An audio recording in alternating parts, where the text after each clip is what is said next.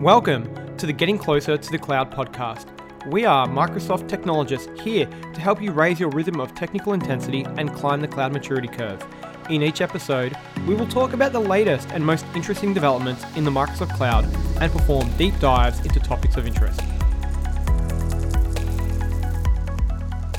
Hello, I'm Shane Baldacchino, and we're back. Episode 2. Episode 1 complete, and we actually had a few people drop us a message. And for those who did, thank you. It's always nice to get some feedback from the community on how we're going, how we're trending, and whether we're actually hitting the mark for you guys. So I um, really appreciate uh, you taking the time out to actually let us know what you thought of the first episode. Awesome. Okay, Pete, as I said, we're back. Now, I've been building lately. So, you know, I'm just going to share for the audience in the last week or so. I was thinking about, you know, green waste. How do you prevent it? We have so much technology waste, oh, e-waste, yeah. I should have said. Um, so many doodads sitting on my desk here from, you know, I'm looking at, I've got a, a Mac TV remote, an Apple TV remote, through to Garmin devices, the whole lot, right? So, how do you prevent these? So, I've been playing around with software to be able to create a mechanism to turn the lights on and off in my study um, using MQTT and Windows. Really, really cool stuff. That's always fun, Shane, to um, you know automate your home. And I know you're a big fan of doing this, and uh, I've certainly been following your blog, uh, Baldacchino Automation. But uh, this is a show for all sorts of individuals, including builders. So we are, you know, including everybody here. And there's been a lot of activity taking, um, you know, focus away from other announcements at Microsoft. Um, but yeah, building is very close to my heart. Exactly. Look, and whilst we pivot between deep dives of topics of interest and overall platform updates, today, you know, a special event for the builders in all of us has just passed. Now, I don't think we can skim past this event, Pete. I could not agree more with you, Shane. And I think you are probably referring to the uh, very well now known event called Microsoft Build, which we actually promoted in a previous episode. That is exactly what I'm talking about as you said, you know, we even told the audience about it. Indeed. And in this episode of the podcast, we're going to cover Microsoft Build to give you some, I guess, some headlines, Shane, perhaps, that uh, should get people interested in perhaps uh, what's been announced. And there's been a lot announced, to be honest. Yeah, exactly. Some headlines, right? Now, perhaps, you know, our listeners didn't catch a previous episode or you're not aware of Build. Pete, what's the lowdown? What is the summary of this event? So Build essentially is our annual developer conference. So MS Build is an um, event held by us, obviously. Uh, it's aiming at software engineers, web developers using Windows, Microsoft Azure, and all sorts of other wonderful Microsoft technologies. It was first held back in 2011, so it's going back a while. So it's well and truly over a decade, and it serves as a successor to Microsoft events such as the Professional Developer Conference and the Mixed Conference for those of you who've been around the Microsoft ecosystems for a while that is going back a little bit here. Mm-hmm. Indeed. So look, it is an event where a good chunk of service and feature updates are launched that relate to this, you know, to the development community. From the days of Microsoft DOS, you know, that's where I first cut my teeth, and Basic, you know, to the creation of Visual Studio Code and our acquisition of GitHub, we have been a platform and a tools company built by developers for developers. So in this way, Build clearly reflects our roots here. Today, Pete and I are going to talk about what are the key feature announcements for Build and how they can improve how we build. You know, what new levers did Build provide you? Fun one, Pete. Do you know how many sessions were in Build this year? I know, like you're doing lots of, uh, you know, amazing, important stuff here. did you tune in? I did tune in. I saw Satya's keynote. I actually um, tuned into some of the actual um, sessions, in fact. Um, and there's been lots, to be honest with you. Uh, and I have actually also got my hands dirty on the back of that. So, yes, it's been a great event. Got my uh, inner geek charged up and uh, got to play with some of the cool new stuff that's coming out. And there's a lot. There is a lot. So, and I'm glad you, you're doing all that, which is amazing, right? We've all got to find time to keep our source sharp.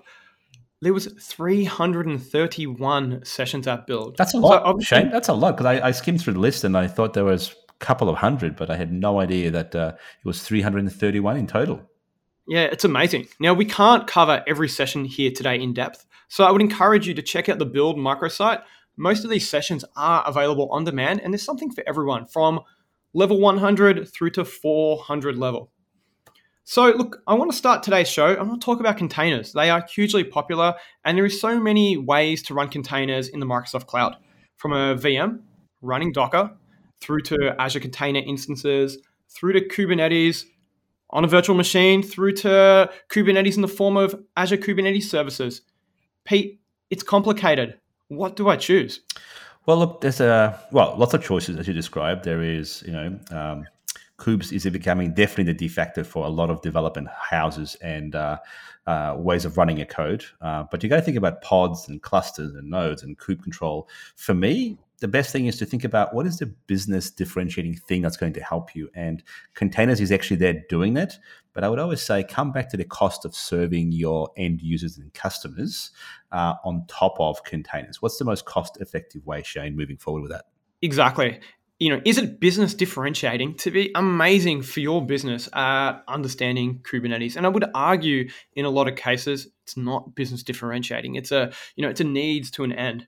You've also got scaling challenges. And yes, we're dancing around the announcement here. So we want to talk about Azure Container Apps as it has now gone generally available.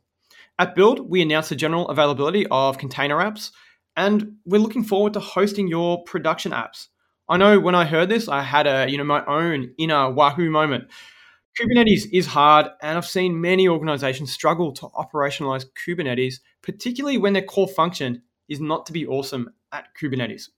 Indeed, and look, come one, come all, bring all your apps, and Container Apps is essentially an app-centric service, empowering all of you developers out there to focus on really differentiating your business logic of your apps, rather than focusing on the cloud infrastructure management side of things. So, you know, you get to swap your time from playing in the plumbing of infrastructure to spending more time on the app logic. And let's face it, we all want to ship more features. We all want to get things up and running. So container apps really helps you to execute your code packages in any Linux container-based um, environment without really having to, you know, enforce any strict opinionated runtimes uh, for your programming models. So just to add to that, Pete, as you just mentioned, you know, today Linux-based containers only. Scale all the way down to zero or scale out, you know, to meet, you know, the global demand in response to a swarm of HTTP requests. Alternatively, container app support running apps as always on background services. So you don't have that first hit uh, penalty. Absolutely. And look, the next generation of apps are really cloud native, Shane. And cloud native apps really are focusing on a large distribution of your app logic into small self contained microservices hosted probably and most likely in containers. Uh, and all of these are loosely coupled, they're resilient, they're manageable, observable. So essentially, it's uh, a very different way of building apps for those of you who perhaps have built monolithic solutions. You could still take those and run them if you really, really want to, but the, the way of building large scalable apps is to really spread them out. Take a meat cleaver if you like, chop them up into little microservices, and then you can actually have, uh, you can actually provide um, business business owners or people in your organization as owners, perhaps of con- on some of those container apps, some of them don't always have to be developers. You know, someone could actually maybe change some config files, uh, but at the end of the day, it makes the platform more resilient uh, and simpler way of, um, you know, democratizing access to them and also making sure that you're tying in your business managers and folks into it because you can start to think about software mapping more to the org structure of your organization and people that actually need to be able to own bits and pieces of that. So it's a very interesting way of uh, looking at it. I know most people think of containers as you know little chunks of code running in little little bounding boxes in a PowerPoint presentation or inside a an architecture blueprint, but fundamentally, it is really the future of building new systems for the future. A meat cleaver, that is one way. I've never heard Kubernetes being described before, microservices, etc. But look, under the hood, the container your Docker container, it's running on Kubernetes, but it's abstracted away from you. You can use KEDA or the Kubernetes event-driven auto scaling architecture with you know Dapr distributed application runtime and Envoy proxy for load balancing. So leverage you know Dapr to encapsulate best practices for microservices, KEDA to achieve you know event-driven scaling without you know that complex manifest of you know traditional Kubernetes operators. This is an open source centric approach. Teams can onboard their cloud native apps quickly to Azure without the operational overhead of Kube, whilst prever- preserving, you know, app portability. Indeed, Shane. And look, uh, the Azure Container Apps is really built on the foundations of uh, open source technology, like uh, what CNCF um, has been working on and using projects like they said. you know, um, KEDA for essentially scaling out your containers, uh, for really, you know, uh, helping your apps to be run in a distributed fashion, uh, and with Envoy essentially being able to control how um, communications and uh, communications channels are actually managed and tracked. Um, across your AKS environment. So it's a very cool way of actually uh, taking all the heavy lifting away from what developers would be probably needing to configure and set up and um, uh, you know, configure for execution in production. Uh, and by leveraging these technologies, uh, you basically make your life a lot easier. So things like you know managing your manifest configurations and all the kube operations that take place can be kind of overwhelming. So think of this as, in summary, that uh, you know this is an open centric approach to Dapr, KEDA, Envoy. Uh, and it basically allows that teams can push and host their apps on containers uh, without the operational overheads of Kubernetes, um, while preserving as much portability for your applications as possible. Yeah, and look, my summary here is pretty much that, right? Throw us your containers. We've got this. We'll handle, you know, the scaling, all that other stuff. And Pete, this all it sounds like roses, right? And I think pretty much by and large it is. I've worked with so many organizations that are they're in a race with others, you know, a race to deploy. They want their developers spending time delivering value, delivering code, not feeding and you know watering infrastructure, understanding you know CIDR ranges and so on. You know, it's important, but things are pivoting. You know, developers are doing high value things these days. So, is Azure Container Apps right for you? Now, I want to canvas Azure Container Apps against AKS, the very popular Azure Kubernetes service.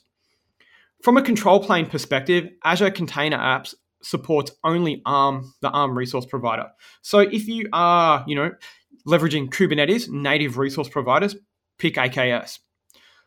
Envoy, you know, the load balancer born out of Lyft is the only load balancing tier available for um, Azure Container Apps. If you need Nginx or a BYO approach, then again, pick AKS. If you need scaling rules that are above you know, HTTP throughput, CPU, memory, or KEDA metrics, then choose AKS. Now, Shane, what I'm hearing is that we have a very sensible set of defaults set up, um, and uh, some you know opinionated defaults perhaps is another way of looking at it that will probably suit most of the use cases and scenarios that you're actually facing. So this is very cool. But I want to actually pivot a little bit towards pricing. And you know, container apps is built essentially based on a per second resource allocation uh, and servicing a request. Now, the first 180,000 vCPU seconds and 360,000 gigabits per second, uh, gigabytes per second, and 2 million requests per month are actually free. Now, beyond that, you pay for what you use on a per second basis on the number of vCPUs um, and uh, the amount of memory your application is actually consuming. Now, applications scale out on demand based on the number of requests and events, which kind of makes a lot of sense. And container apps replicas are also built for when they're actively running, essentially, and can also be configured to scale down to zero replicas when there are no requests or events in the process, which again is awesome because there's no usage charges that apply when an application is scaled down to zero. AKA, it's happening at you know 4 a.m. in the morning and no one is actually using that application. You pay nothing. Now you can optionally configure container apps with a minimum number of replicas to be always running in an idle mode which is kind of cool too, because what that means is that when an application scales down to its minimum number of replicas, the usage is actually charged at a reduced rate Shane, which is very cool because you're still keeping your costs down, but your application remains still available for interaction. And a replica enters an active mode and is charged at the active rate when it is actually starting up, when it's being when it's essentially processing requests or when the vCPU or the bandwidth usage is actually above the actual thresholds, which is kind of cool. So if you actually look at the pricing page, um, I don't know about you, Shane, but I was losing places as how many zeros after the decimal point you actually get billed. So these are really rounding errors of a cent uh, at the uh, you know thousands of uh, one thousandth of a cent, which is kind of cool. Exactly. It's either that or I'm getting old because I had to zoom in, like, you know, really focus on the screen to count the number of zeros. I like the fact that it has an idle component because the container's still there. Mm-hmm. You're not going to have that first hit penalty, but you're being charged a reduced rate when the container is not doing anything here. So, really, really cool. And it's great that you know, the team has thought about this. Yeah, and look, the pricing side, by the way, it's I mean, um, there's no difference actually on the memory because the memory cost is is still being consumed, right? Even when the app is idle. But uh, on the vCPUs, that's when you start to see the price, fluctuations. So it's pretty cool. It's well thought out. Yeah, pricing is an interesting one here, and I would encourage everyone to take a look at the Azure Container Apps pricing versus you know AKS pricing. And I think the short of it, my summary is, if you have constant running workload, you'll pay a premium for Azure Container Apps over AKS. However, you can scale to zero, you can reduce your costs, your fees. Um, but the other dimension here is, you know, what does it cost for your people to water and feed a Kubernetes cluster? Mm-hmm. Organizations are realizing this. People are often the most expensive element of cost. And also, not being mentioned here is, you know, how this service changes the shared responsibility model, right? So you are no longer having to worry about a lot of a lot of things that you would have to worry about when you were running, say, AKS. So there is a premium to this service, but the small jump, I would argue, is far outweighed by the benefits. And for me, Pete, this is my hands-on, you know, real world what matters today in 2022 pick for build. Love it, Shane. And uh, look, it's it's pretty close to me too because when I think about the modern architectures, the modern ops, DevSecOps, in fact, where you know everything's automated, you know, you check in your code and hooks kick in, um, auto builds take place of your infrastructure, auto deployment.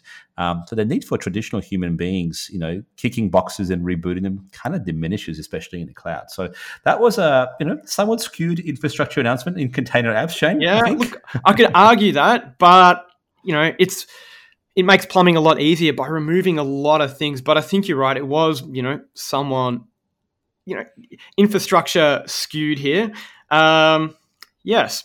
Indeed. And look, um, speaking of development, you know, when you when was the last time you know you walked into an organization and you had to be a developer in your organization? I mean, that problem is faced by a lot of our uh, customers, a lot of developers all around the world. It is. You know, how long once you've started before you ship code? Mm-hmm. How long before you get your dev machine set up? There could be a SOE, uh, you know, standard operating environment image build which is probably going to be really outdated. It could be a set of scripts, you know, build scripts, PowerShell, DSC, desired state configuration, chocolatey, or, you know, going full old school. It could be a list that you print out and you install things one by one. Um, was it punch cards, Pete, in your era? I may have grey hair, but uh, I, I, can put a hand on heart and say I've never written code on punch cards, but I know lots of people who have, and I'm still good friends with them. But look, uh, developers today face you know a huge long list of um, onboarding obstacles, especially around timing. You know, there are conflicts in development workstation that also have to be resolved around settings, and it's also difficult to switch between tasks when you set those things up. Uh, and also for IT admins to maintain, you know, a secure and compliant end-to-end dev environment while providing, you know, developers the flexibility that they often ask for. In fact, they demand flexibility. Uh, all this stuff needs to remain agile. So we introduced at Build Microsoft DevBox, Shane, and Microsoft DevBox will give developers self-service access to high, really high performance, if you want to, uh, cloud-based workstations that are pre-configured and ready to code for many common specific developer projects. So maintaining a developer workstation that can build, run, and debug your application is kind of difficult, but critical to the success of keeping our pace in the modern development era across many, many different teams. So as developers, we often need that flexibility to set it up really quickly maintain our workstation to our favorite sort of configurations. Uh, but even some small changes can unexpectedly poison our dev environments. Install the wrong library or some support or DLL hell that you might be facing. All this stuff can interrupt your flow and end up costing you hundreds of hours to undo. So at the same time, many IT organizations are struggling to provision dev teams with the right amount of flexibility that they need to stay productive. So think of getting a GPU into a machine. That can be hard. As a, as a basic example. Now, hardware requirements for developer workstations can change also really quickly. You might be going from one project to go, actually, now I'm going to build a mobile app. I need to do something, t- some testing on a mobile device, say Android, right? So all these things continue to evolve and increase the hybrid development team needs uh, which becomes really difficult over time. So, DevBox, which is our new cloud service that provides developers with secure, ready to code developer workstations for hybrid teams of any size sizes, Shane. And the cool thing is, it empowers developers to focus purely on the code, so you can write, you know, develop your app, and uh, making it really easy for our devs out there to access all the tools and resources they need without worrying about the workstation configuration and maintenance. And if you get it wrong, rebuild it and get a new yeah, one. Yeah, look, I liked uh, you know you were talking about then with you know procuring hardware. You this dev mm-hmm. team and you know every organization, as an example, is doing machine learning stuff these days. Either they are or they're thinking about it. What is the wait time potentially to procure a GPU? yeah, the training time is huge, right? right? So, look, in the same light as container apps, the theme here is to make things easier, be productive, be more productive, quicker, reduce the time it takes to ship code. Again, you know, a race against the competition. So, DevBox, in effect, is a developer environment as a service. You know, it's in the name, DevBox. So, Pete, how about some details? Look, uh, the details are, are, still a little bit scarce because it is in private preview, but uh, here is what we could find out for you. So tune in and uh, listen in, team. We've got a few things for you. So, uh, so DevBoxes are essentially Windows VMs that can support the Windows subsystem for Linux, which is super cool. Uh, I actually use it myself uh, on my laptop, um, so it'd be nice to have it in the cloud for app, um, development of web applications. Um, you can deploy your apps to Linux because of the subsystem. You also have the uh, Windows subsystem for Android for mobile development. I kind of briefly mentioned building mobile apps, and I've done that myself. And it's a it's a pain to set up and get the right libraries in place at runtime. So nice to have it there. Uh, the remote desktop client that you would actually use to access your DevBox runs happily on Windows or a Mac, an Android or an iOS device, or even inside our web browser, Shane, which is pretty flexible, so you can do your development work almost from anywhere. And the service is based on existing technology. So you, Azure Virtual Desktop, on which Windows 365 is running, which is basically a Microsoft um, Cloud PC service, fundamentally under the hood. Uh, these dev boxes can be managed and kept patched up alongside all of your cloud PCs using Microsoft Intune and Microsoft Endpoint Manager, which I'm also a big fan of. And um, conditional access controls can also be set up uh, to your specific requirements for connecting devices and, and could actually be configured to require multi-factor, authentic, multi-factor authentication. So that's pretty cool because that zero trust model that we often talk about here at Microsoft about trusting, you know, users, devices, uh, endpoints, all those things start to converge to make sure that you get a very secure um, device when you're being uh, when you're trying to develop and also trying to access that. And uh, pricing, Shane, is yet to be announced. Got it. Now, from my uh, investigation, what I glared from some of the screenshots that you can take a look online is these instances they live in an Azure resource group. Therefore, the same constructs such as you know networking you know, applied, they live in that resource group here. So, getting a little bit more creative here, could you tie in the creation of a dev box into your onboarding of your staff into your HR system? You know, execute an ARM template to instantiate it. Obviously, you can. Wow, Shane. I mean, if more companies did that, wouldn't that be cool? No more waiting for days or weeks to get to get access to a box that you want to you want to start working on, right? Yeah. And look, on the flip side, um, these are pay for what you use. So always remember that. And uh, this actually you know, creates auto, many opportunities, like you just alluded to, around automation, you know, so that your staff no longer have to wait sitting around waiting for something to happen. You know, those automated emails that you get as a new employee with your password or what have you, or messages coming to your phone, uh, you could actually start to, you know, tie your, you know, human workflows into the provisioning of these things. So to keep costs under control, uh, teams can essentially start, stop, and schedule to spin up and down your dev boxes at the beginning of the day and automatically hibernate them when the uh, you know developers go home. And I think in the last episode, Shane, you talked about how you could tie your swipe access yeah. to coming into the building to automate some of these activities. So developers can always you know wake up the dev boxes when they need to get access to them to pick up where they left off, which is exactly what flexibility is all about. Um, and teams also get a single view of all the costs from one single place to understand where the costs are going across projects and across those teams. So, again, lots of flexibility, not just for developers, not just for IT ops, but also for FinOps. For FinOps, financial ops. There we go. It is a new buzzword. Um, mm-hmm. So, look, could, Well, it's been around for a while, by the way. It's not, It's new. not new. That is true. But, That is uh, true. It's a way of operating with you know being financially savvy in the world of DevOps. But you need to be, right? That's where things are going. Okay, so critically, DevBox doesn't just benefit developers. Pete alluded to the security aspects before. So look, it ties into, you know, Azure Active Directory. You can do conditional access policies that require users to connect, you know, via a compliant device. Pete mentioned MFA, etc., and so on. And look, you can sign up for the waiting list to evaluate the private preview at aka.ms forward slash devbox dash sign up. To see some demos of the service, watch the build sessions, developing developer velocity through the entire engineering So system. just pop, Go yeah, pop that into into the build uh, portal, that search term, Search. Mhm. and away you go.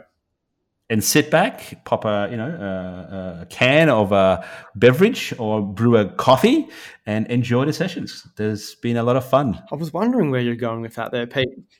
I got to be careful what I say, right? This could be dangerous. I, I, I was going to say a fizzy soda, really, just just just to, just to make sure that you were clear as to what I drink. Got it. Okay. now, Pete, as a developer, you definitely want your code to perform. And the challenge Mhm. in this is often you have different versions of your code base. Developing, you mentioned mobile before, you know, developing for iOS. You may code in Swift. Windows, you know, you might use another language. Android, you may use Java. And look, this is really a conversation of performance versus overheads that come along as, uh, you know, uh, the, the, the drag alongs, I call them, right? The cost of maintaining multiple code bases can be expensive and difficult and challenging with lots of compiler hash declarations to compile this in or out. It kind of be, can be quite painful, right? And teams often also think about things like, you know, do I have to shim my apps in HTML5 for, for providing extra options? But it often kind of comes down to the expense of performance versus native features when you're starting to build potentially, you know, mobile cross-platform applications. And uh, you know, what I really think in this space is that there's a better way, uh, and now we have a better way that allows you to have your cake and eat it too. And I've been following this for a little while, so this may not surprise too many of you. What, it, what we're about to talk about. Are we talking MAUI here? Absolutely, which is the .NET Multi-Platform App UI, also known as .NET MAUI, which is now generally available. It's a new framework for building modern multi-platform natively compiled applications for iOS, Android, macOS, Windows using one of my favorite languages, uh, C Sharp and XAML in a single code base. It's a pretty big call here, Pete. And I'll admit, I haven't really been following .NET MAUI as close, uh, given my past life, you know, in the open source world. And I think it's amazing, you know, a single code base. And I've worked in organizations where they have debated, you know, a single code base, which is great, over, you know, a JavaScript one. And all the Mm. performance trade-offs that comes with this. You know, is this problem actually solvable? Yeah, look, it is solvable. And I actually watched, uh, gosh, many years ago, um, uh, a session uh, online from, I think it was somewhere in Europe when uh, MAUI was beginning to form. It was um, essentially a little experiment internally. Can we do something different with all these wonderful things? Because developing for mobile devices is really challenging. Uh, and essentially, what MAUI does, it's a framework that solves the challenge that developers face every single day when building essentially native apps across many operating systems. And instead of having to learn multiple technology stacks and APIs, uh, .NET MAUI it goes ahead and abstracts those into one common framework built on top of .NET 6. Right, so this native app essentially looks and feels like the operating system. And as for those of you who've been building apps for mobile, like like I have um, in the past, you know, there's a lot of idiosyncrasies you have to learn about iOS or Android, uh, and you also have to think about you know the native experience uh, of how this thing would run on your platform. So there are a lot of defaults and layouts and all those things essentially have to be considered when you're building it yourself. But here, you know, all of those things essentially are fully adapted to each device automatically on your behalf with no additional code, right? So even things like APIs uh, are directly available from C Sharp into, you know, 60 plus different platform features. You can access things like isolated storage, sensors, geolocations, cameras. A lot of that interop is really hardcore. You're trying to do it yourself. Uh, and with um, Visual Studio 2, 2022, it also includes support for hot reloads, which is essentially being able to make changes on the fly, which I, which I absolutely love myself. And this makes developers' lives so much more productive, especially when you're working in the uh, .NET MAUI space, when you're trying to change a UI component so the app looks a little bit more user friendly. So developers essentially can take advantage of some of the latest debugging technologies as well, which is great. Things like IntelliSense, which we all love, as well as being able to test you know, applications as part of the Visual Studio, you know, uh, dev, you know, test, you know, code cycle for, for writing better and faster code. Absolutely. You mentioned, you know, storage, sensors, geolocation, and more. And in researching for this, mm. I was pretty impressed seeing the list of devices, iOS, you know, into uh, tvOS through to uh, Android's watch operating system. I mm-hmm. forgot what it's called. Uh, you know, it's, there's a lot of uh, you know native integration here. Okay, so this release marks a new milestone in you know our multi-year journey to unify the .NET platform.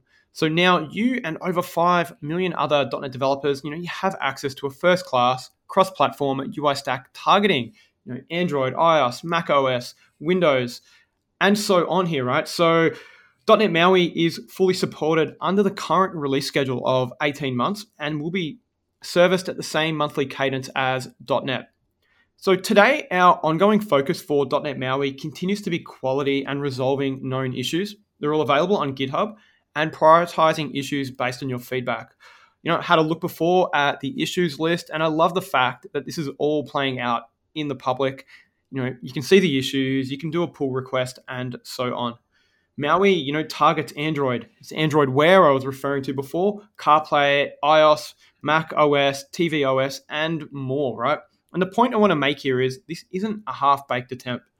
Not at all, Shane. Look, and the, the, primary goal here of .NET MAUI is to enable you to develop the best possible app experience as designed for each of those target platforms. So, like I said, Android, iOS, macOS, Windows, and Tizen, by the way, has also been added through Tizen.net, which now lets you build your apps on Samsung smart TVs, which I think is very, very cool. I'm going to have a go at doing a, a couple of Samsung TVs at home. All of which, by the way, enables you to craft consistent brand experiences, which are very important for all of us out there who are building those applications through rich styling and graphical look and feel. And out of the box, each platform looks and behaves the way it should without any additional widgets or styling required to mimic the native look and feel of the actual platform where your code runs. I've got a few Samsung TVs here, Pete. Am I going to, you know, be able to go apps and download the Dr. Pete Stansky app soon? Ah, uh, you never know. I'll uh, I'll see what I can do over the weekend, Shane. Excellent. All right. so, Pete, to channel my inner Top Gun, and I've yet to see the movie. All of this counts for nothing if performance is slow. And look, uh, I've seen the film. I won't spoil it for you here or anybody else tuning in. And look, .NET MAUI is really designed for performance, right? You know, you have told us uh, all of our developer feedback has been around performance is critical, not just for this, but also for any applications to, to start up as quickly as possible, especially on Android devices. Uh, there is a usually a bit of lag. Uh, the UI controls in .NET MAUI implement a really thin decoupled handler mapper pattern of the native platform controls, which speeds things up, right? So this reduces the number of layers in the rendering UI and simplifies control customizations. While this is all gobbledygook to many of you, uh, for those of you who are living in this space, essentially the thing comes up, bootstraps, and runs a lot quicker, right? So essentially, you know, from the very beginning of this journey, uh, we set ourselves some engineering goals to improve startup performance and uh, also reducing the app size, which is very, very important, right? So, especially when you transition to .NET 6. And at the time of uh, today, right now, going being GA, we've achieved a 34, almost 35% improvement for .NET MAUI and a 39.5% improvement of .NET uh, on Android. So this is performance gains. So these gains are, you know, awesome because they um, extend the complex apps that you have today and make them simpler and faster to, to, to kick off. So startup times um, have also been reduced and uh, huge improvements in uh, performance since the previews because MAUI has been around for a little while. For those of you who've been tracking it, uh, this is going GA now, but there have been a number of previous releases. People have been playing with this, like myself, uh, and those things were kind of bugbears. Taking too long to get started was a bit of a bit of a bit of a pain. But again, the pain you got there was offset by the UI experiences that you could build. And now we've actually started to converge and close those gaps. So essentially, to get started using .NET MAUI on Windows, install or update your Visual Studio uh, 2022 preview to version 17.3, preview 1.1. Uh, check out the installer, choose the, uh, the workload, add .NET Multi-platform app UI development option. Uh, and then go ahead and let um, Visual Studio update and install that. And for those of you on a Mac, yes, there are many of you using it, using it today. Install the new Visual Studio 2022 preview for Mac 17.3 preview 1. And fundamentally, Visual Studio 2022 with will GA.NET MAUI tooling support later this year out of the box. Amazing, Pete. Now, keeping with the Top Gun pun, Copilot, mm-hmm. you know, mm-hmm. your AI-based pair programmer. How's my joke there? That's not bad. Not bad, not for, bad dad for a dad joke. ever since, you know, Ada Lovelace, a polymath, often considered the first computer programmer, proposed, you know, in 1843 using holes punched into a card to solve mathematical equations on a never built mechanical computer. Software devs have been translating, you know, their solutions to problems into step-by-step instructions that computers can understand. So that allows you, you know, our listeners here as a developer to have an intent to accomplish something in your head that you can express in natural language. And this technology translates it to, into code that achieves the intent that you have that's fundamentally a different way of thinking about development than we've had since the beginning of software. You're trained on billions of lines of public code. GitHub Copilot puts the knowledge you need at your fingertips, saving you time and helping you stay focused. We are training and creating models in the cloud to help you code better. And look, this is a pretty bold statement, Shane. And look, many of you will often wonder, how does this actually work? How do I use Copilot to extend your work developer workflow? And essentially, it, that's what it does. It actually extends your editor. So GitHub Copilot is available as an extension for NeoVim, JetBrains, and Visual Studio Code. You can use GitHub Copilot extensions on your desktop or in the cloud using GitHub Codespaces. And essentially, it's fast enough, enough to use as you're typing in your editor. So think of it as Copilot is currently in technical preview. So you can sign up for it and um, see how it works with a broader set of frameworks and languages.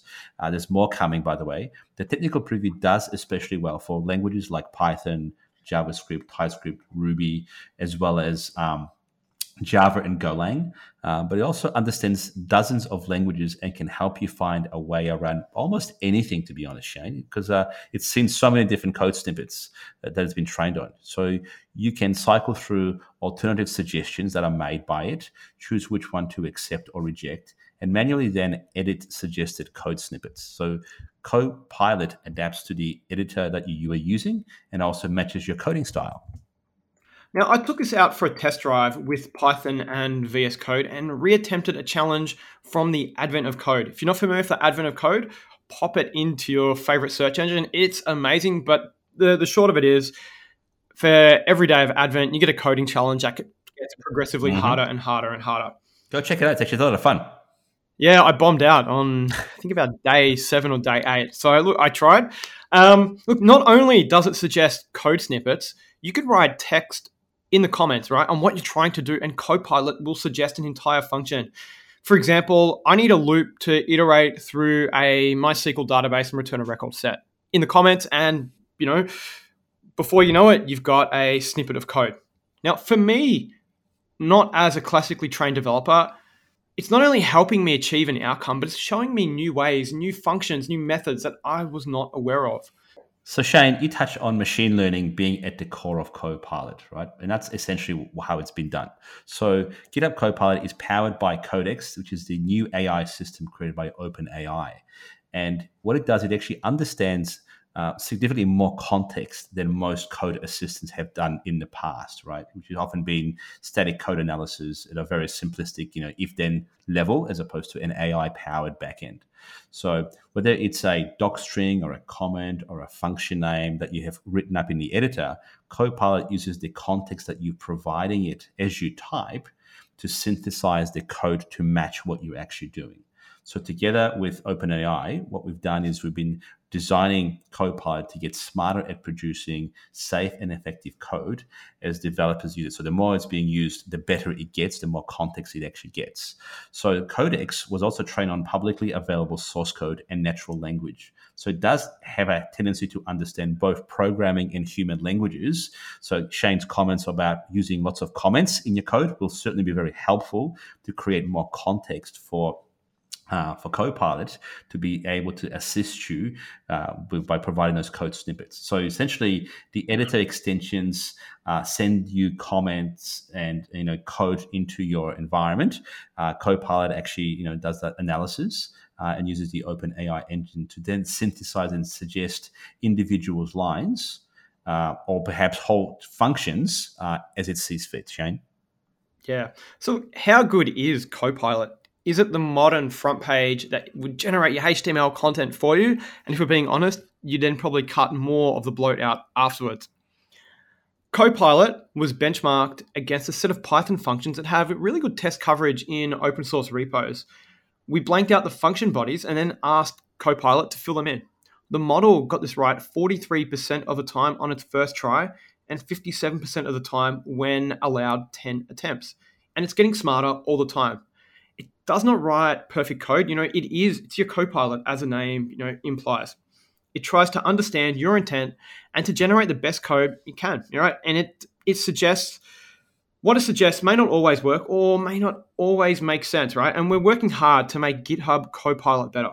Code suggested by Copilot should be, you know, goes without saying, carefully tested, reviewed, vetted like any other code. As a developer, you're always in charge. Absolutely. And look, um, just a little side note on um, the percentages. So 43% on the first try is pretty impressive, right? It's not quite. And when you're looking at measuring AI s- systems, anything better than 50% is not bad. And hitting 57% on, you know, w- within 10 attempts, as Shane just mentioned, is not bad at all because that's better now than a system guessing and evolving. And um, if you've ever tracked how an AI improves over time, it has a really hard time usually at the very beginning while it's being trained. And then there are certain inflection points where it gets really good. So the question that perhaps many of you will be asking yourselves is how do I get the best out of Copilot to get as much of that positive input that is exactly what you're looking for. And look, Copilot really works best when you divide your code into small functions, use meaningful names for those functions and function parameters, and start to think about writing good docu scripts and comments. Um, and these will certainly help it to have a better approach at looking at different uh, contexts to make sure that it's coming closer. So, you know, in, in doing so, you're actually helping it to navigate some of the unfamiliar libraries and frameworks, perhaps, that you're trying to access. So, the more you provide in terms of the context, the better. The other thing is also when it comes to suggestions, now it relies on, for example, file content uh, for the context gathering itself. You know, it looks both in the file you are editing as well as the neighboring and related files as a part of your project. And when you're also using GitHub Copilot, you may also uh, look at the collection of URLs or repos or file paths to identify additional relevant context. So think about it as this it continually looks and tries to find context what you're trying to do because similar apps often have similar bits of scaffolding in the code paths uh, filled in with your specific app logic and styling. So Copilot doesn't actually test the code it suggests, as Shane was alluding to earlier. So the code may not even compile or run, but Copilot can only hold a very limited context as well. So even a single source file longer than a few hundred lines also gets clipped, right? And you know, uh, only the essentially the immediately preceding context is being used as it's actually uh, making those suggestions. So uh, it's going to get better over time. Uh, so Copilot may perhaps suggest all the deprecated uses of libraries and languages as it makes the suggestions for you.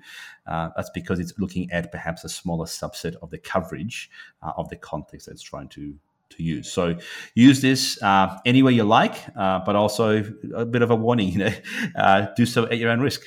How good is Copilot, Pete? And I would say, how good was Build? We've hardly scratched the surface here today. A lot of things that we missed from Nginx on Azure through to AI powered ops in Azure Monitor to help you find that needle in the haystack when debugging issues. There is so much to talk about that we just don't have time to talk about, Pete. I know there's lots of cool stuff. You know, think of it as being able to build low code, no code apps by, you know, looking at a PDF or you know taking a photo of uh, of an app screen. Uh, Power Apps is uh, also had some great announcement about App Express Designer and so forth. Uh, lots of announcements, Shane. Too many to name I, here. Too many to name here. I really did love that you know announcement where, as you said, you know, taking a photo of a drawing here, even creating the database schema. Very very cool. Very very Pete, cool. we're out of time. As always, and look, we spoke about Azure Container Apps, which is now GA, allowing developers and builders to, you know, all over the world to essentially run containers without worrying about servers, uh, being serverless, paying less. So, you know, throw us your containers and we'll happily run them for you at a great reduced, you know, effort to operationalize it, as well as making sure the cost to serve is really low. Yeah, and look, we then spoke about DevBox. You know, it's in the name, your development box in the cloud a new cloud service that provides developers with a secure, ready to code developer workstation you know, for hybrid teams of any size. So it's empowering developers to focus on the code that they write, making it easy for them to access the tools, resources without worrying about workstation configuration and maintenance. At the same time, you know, DevBox ensures unified management, so it's secure. Um, you know, works with Intune and Endpoint Manager. We then talked about MAUI. It's gone GA, a new framework for building modern multi platform natively compiled apps for iOS, Android, Mac OS, Windows using C Sharp and XAML in a single codebase. The framework solves the challenges developers face when building native apps across many operating systems. Instead of having to learn, you know, multiple tech stacks, .NET MAUI extracts them into one common framework built on .NET 6. And yes, and before we close that, it's also, you know, Copilot. What a great AI pair programmer to have in your back pocket or wherever you may be, because it's going to help you, you know, suggest you know lines or entire functions right inside your editor as to what you should be coding next. So currently in technical preview, it will help you not only to increase the speed of development, but also will help you to teach you perhaps new tricks maybe one or 10 new tricks. I wouldn't be surprised. And if you miss parts of Microsoft Build, please remember these sessions are available on demand. So I would encourage you all to find some time in our busy diaries to sharpen your saw and perhaps consume a few more sessions from Microsoft Build, Shane. Thanks, Pete. And with that, we're done. Did today resonate with you? What do you want to hear about? Send us a message at gctc at microsoft.com. Join us in our next episode where we will cover a roundup of major platform updates for the months of June and July and what it means for you. But until next time, bye for now and keep on building.